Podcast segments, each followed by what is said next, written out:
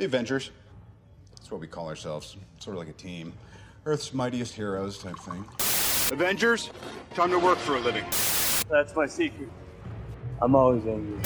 I am on the side of life. You get hurt, hurt him back. You get killed, walk it off. I'm here to talk to you about the Avenger Initiative.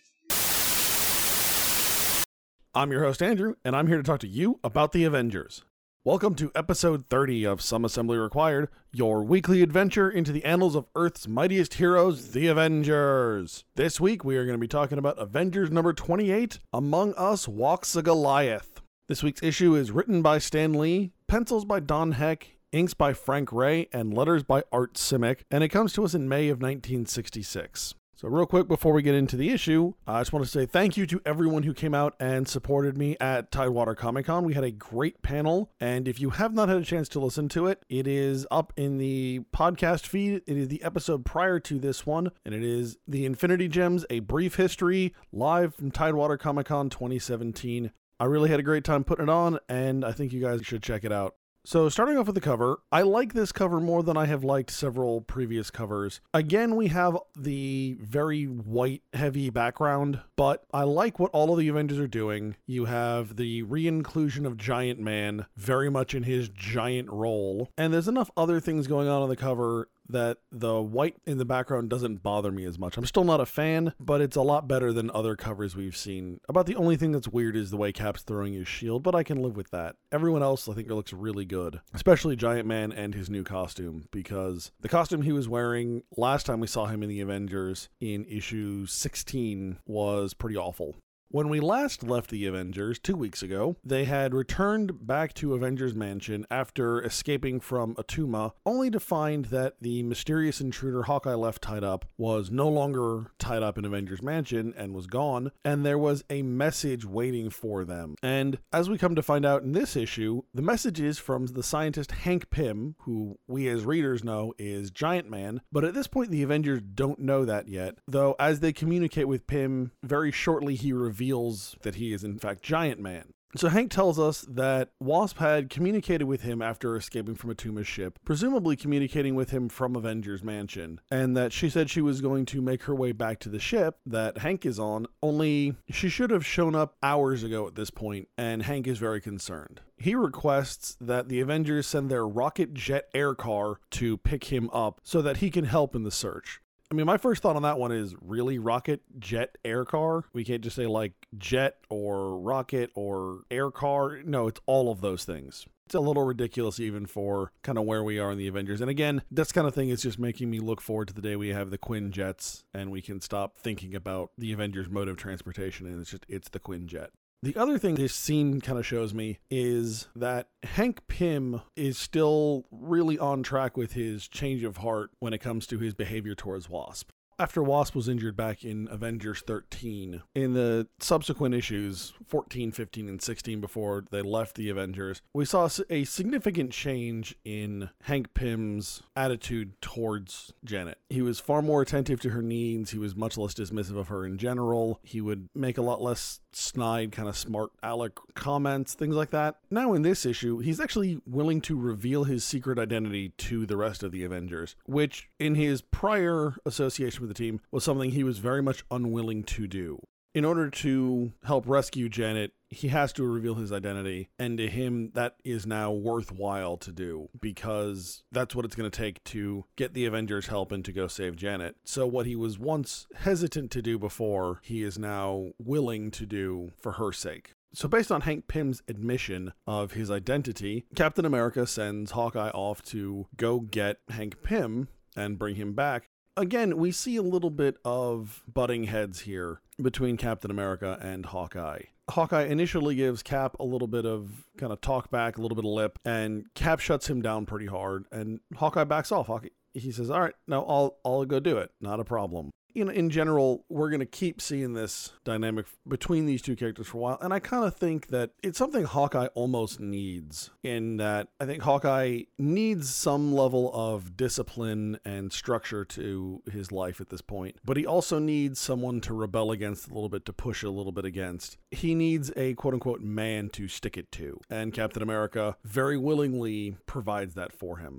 Now that we have caught ourselves up with where we left off last issue, we cut to Wasp, who is trapped in a small vial, I believe is what they refer to it as, and she is in the hands of the Collector. Now, those of you who are familiar with the original Guardians of the Galaxy film will know this as the character played by actor Benicio del Toro, and this is actually the Collector's first appearance, and he will appear periodically, mostly in the Avengers for a while, and it's actually going to be a number of years before we find out the Collector's connection to Marvel Cosmic and the fact that he is one of the elders of the universe. So for now, he's just kind of a guy who collects things. He has decided that he is going to collect Wasp. In addition to Wasp, he wants to have all of the Avengers. He has to have a complete set. As he's having this conversation, we see that the collector is in the presence of our mysterious figure from last issue, the character that fought Hawkeye, and it is a character who we now get a name for officially as the Beetle. So the Beetle offers to go collect the Avengers for the collector, but the collector says no, he has got a better idea. He's going to call the Avengers, tell them he has Wasp, and get them to come to him. To me, that seems like a fairly reasonable idea. It's a lot less effort. Also gives the collector the home field advantage, if you will. They're going to have to go to his territory. Back at Avengers Mansion, that's exactly what the Collector does. He contacts the Avengers and tells them, I have Wasp, come and get her. Now, of course, while this is going on, Hank Pym has arrived and is kind of introducing himself more officially to the Avengers. Obviously, he's met all of them and, and he served on the team with Captain America for quite a while, but because they didn't know his secret identity, a little bit of welcome back and proper introductions are in order. So everyone is present for the transmission that is received from the collector.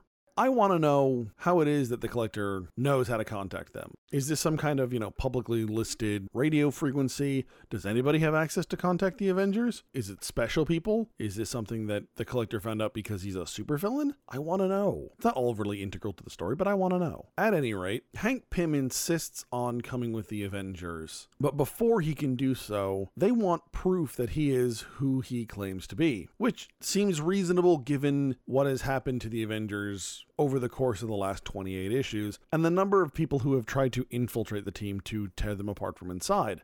Hank Pym and Wasp, as I mentioned a couple of episodes ago, have not really been in the superhero game for a while. They've actually retired. In reality, they no longer had a solo title. Well, to be fair, they actually didn't have a solo title for quite a while. They were splitting a title with Hulk, and then they were taken off that title, and that title became split with Hulk and Submariner. It was a Tales to Astonish. The in continuity explanation is that Wasp and Giant Man have retired for from superheroing, at least for a while, to conduct research.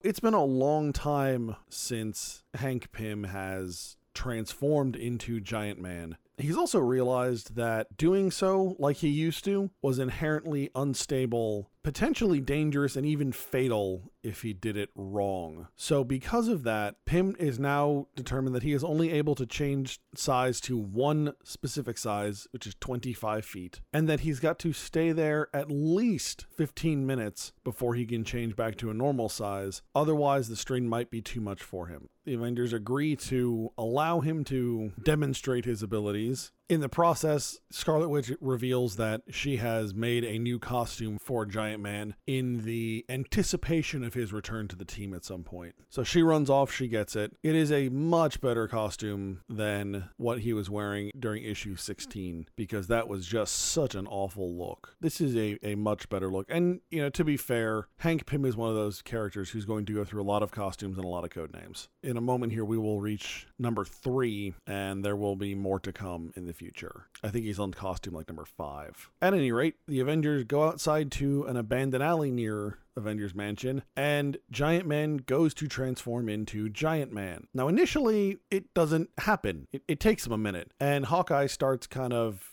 making fun of him a little bit. He says, Nothing's happening. I knew he was a fake. And then suddenly, Giant Man shoots up to 25 feet. Quicksilver decides he's going to poke some more fun back at Hawkeye and says, What do you have to say now, Hawkeye? And I love Hawkeye's response. He goes, Welcome to the Avengers, pal. Hawkeye, I mean, there's nothing else he can say at that point. He has been proved 100% wrong, and he knows it, and he just needs to pony up and, okay, you're right, you are the guy. Welcome back. So, after 15 minutes, Giant Man shrinks back down to his normal size. The Avengers all pile into their speedy air car and they head off for the coordinates provided by the Collector. Now, when they arrive there, they find that they are way up in the mountains they kind of make their way through this pass. The rocks slide open for them, much like, as uh, Hawkeye points out, a stage production of Alibaba and the 40 Thieves. You know, open sesame and the rock slides open to reveal the secret layer. Very similar, kind of cool. I like that touch a lot. And the Avengers make their way into the Collector's castle and into this hallway that is basically two zigzagging lines. As they're coming down the passageway, Captain America even says, I'm glad I told Hawkeye to wait outside. This has trap written all over it. Man, does it ever. Like, no kidding. They start down the corridor, the collector sees them, the walls slide in, and now each Avenger is trapped in a little square room, and then all of them get gassed. I mean, this is like supervillainy 101 here. Now, I like it. It's done really well. The art looks pretty good. To be fair, I do enjoy cliches like this because they are the familiar tropes. It's nice to look back at the comics, especially from this era, and see these things. For anyone who has watched The Venture Brothers, there's the episode Return to the House of Mummies Part 2 when they're in the room, the walls are closing in and spikes are coming out and they're looking for help and so they call Dr. Orpheus and he asks how fast are the spikes moving and they're like not as fast as mad scientists but not as slow as haunted house spikes. That kind of thing just I love those kind of tropes and the fact that we can make fun of them in something like The Venture Brothers and here in the Avengers we can see the origins and, and how they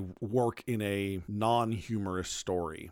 We've also got a great panel here at the top of this page of the collector who's mostly in red in that one. It's just, I love the coloring of that panel. It's so good. So, like I said, Captain America is really glad that he left Hawkeye outside because felt like they were walking into a trap. Only it turns out it didn't really do any good because the Collector gassed Hawkeye too. So now the Collector has all the Avengers, but because he has Wasp, he wants Giant Man. What the collector doesn't realize is that Giant Man now has a new costume, something I failed to mention a moment ago. He is now going by the name Goliath because when in the back alley he grew to 25 feet tall, Captain America compared him to Goliath. Giant Man decided that was a much better code name than Giant Man, because Giant Man sounds corny because it is. So he decided to go with Goliath. But the collector thinks that, hey, I've got Wasp. I need I need Giant Man because that, that's the matching set. Just as he starts to say this, Hank Pym grows to his Goliath size, his 25 feet, and he says, Nope, I'm here and you're going down. So Giant Man tries to take on the collector. Again, the collector collects interesting, unique things. So he says he, you know he has many wonders in his collection as he calls it. The first of those that we see is a cloak made from a flying carpet. That one's kind of cool not gonna lie. It makes him fly around a little bit like Doctor Strange with the cloak of levitation. So the collector is able to escape from Goliath's grasp, and Goliath chases after him, only for the collector to use a Roman catapult against him. That's less of a wonder than like the flying carpet cape, but a giant rock does manage to throw Goliath off his game, and the collector gets away. And at this point, the rest of the Avengers catch up, so the whole team is now in pursuit of the collector. We get a great shot here, a great panel of kind of what the restrictions and what the consequences of Giant Man's new power limitations are. So, because he grows to 25 feet, especially indoors, there's a lot of spaces that are basically inaccessible for him or very difficult for him to get through. So, in this particular case, we actually see him crawling out of a fairly massive hallway trying to follow the rest of the Avengers because it's been too soon and he can't change back to normal size. Now, Hank does have faith in the rest of the Avengers, but it's kind of a counterbalance here where his increased size, especially at 25 feet, is very advantageous in certain circumstances. It's also very difficult for him to deal with in certain situations, and this is one of those ones where it's difficult for him to deal with. Just as the Avengers are going to catch up with the Collector, out from the shadows in the ceiling comes Beetle, and he engages Captain America, Hawkeye, and Scarlet Witch. Quicksilver is still chasing after the Collector. And Beetle does a pretty good job of fighting the Avengers. Certainly, he is a better match in this issue for three Avengers than he was for Hawkeye in the last one. In this fight, the Beetle manages to really kind of keep keep the Avengers on edge and not allow them to get the upper hand, even though they have him outnumbered 3 to 1. We also get to see Captain America and Hawkeye despite their, you know, butting heads and mild animosity. We get to see them working together in a pre-planned maneuver. As Captain America calls it, Hawkeye says, maneuver 9, fast. So that tells me that not only have the Avengers been individually working on their abilities, but much like the X Men do, there have been these team training sessions, at least between Cap and Hawkeye, because Scarlet Witch doesn't know what Maneuver 9 is.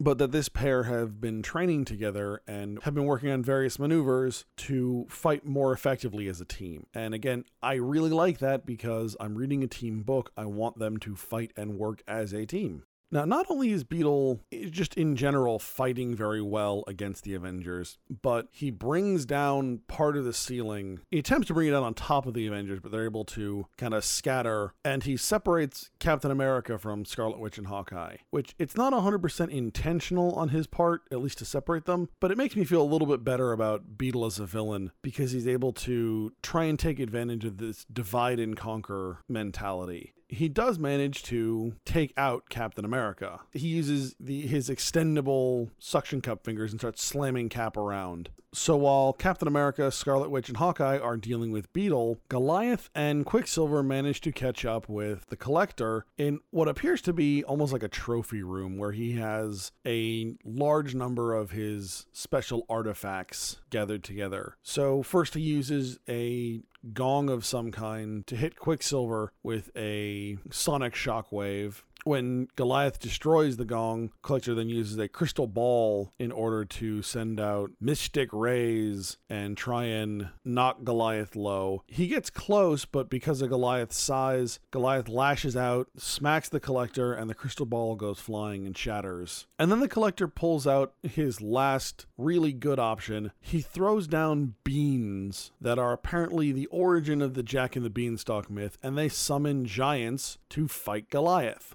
Part of me is mildly amused by this, and part of me thinks this is really dumb. It's 1960s Silver Age comics. I can accept a fair level of goofy and Stan Lee doing what I call spaghetti theory, where you throw a bunch of stuff at the wall and see what sticks. So Stan Lee just constantly throwing ideas out there and, and seeing what sticks. This is one of the things that doesn't. The fight is fine between Goliath and the Giants, but they're just kind of a goofy part of this story. Now, while, while Goliath is occupied with the Giants, Beetle returns with Captain America in tow, kind of literally. He's actually dragging Captain America by the arm. And just as Collector and Beetle are about to regroup, Scarlet Witch and Hawkeye show up. You've now got a fight between Scarlet Witch and Hawkeye and Collector and Beetle, and then Goliath is fighting the Giants. Well, with a little bit of help, Goliath is able to pretty quickly finish off the Giants and turn his attention to the Collector. Now, when he gets a hold of the collector, the collector says, All right, you got me, but if you don't let me go, you're going to regret it. Because in this little vial, and he pulls out the little vial, he's like, I have the wasp.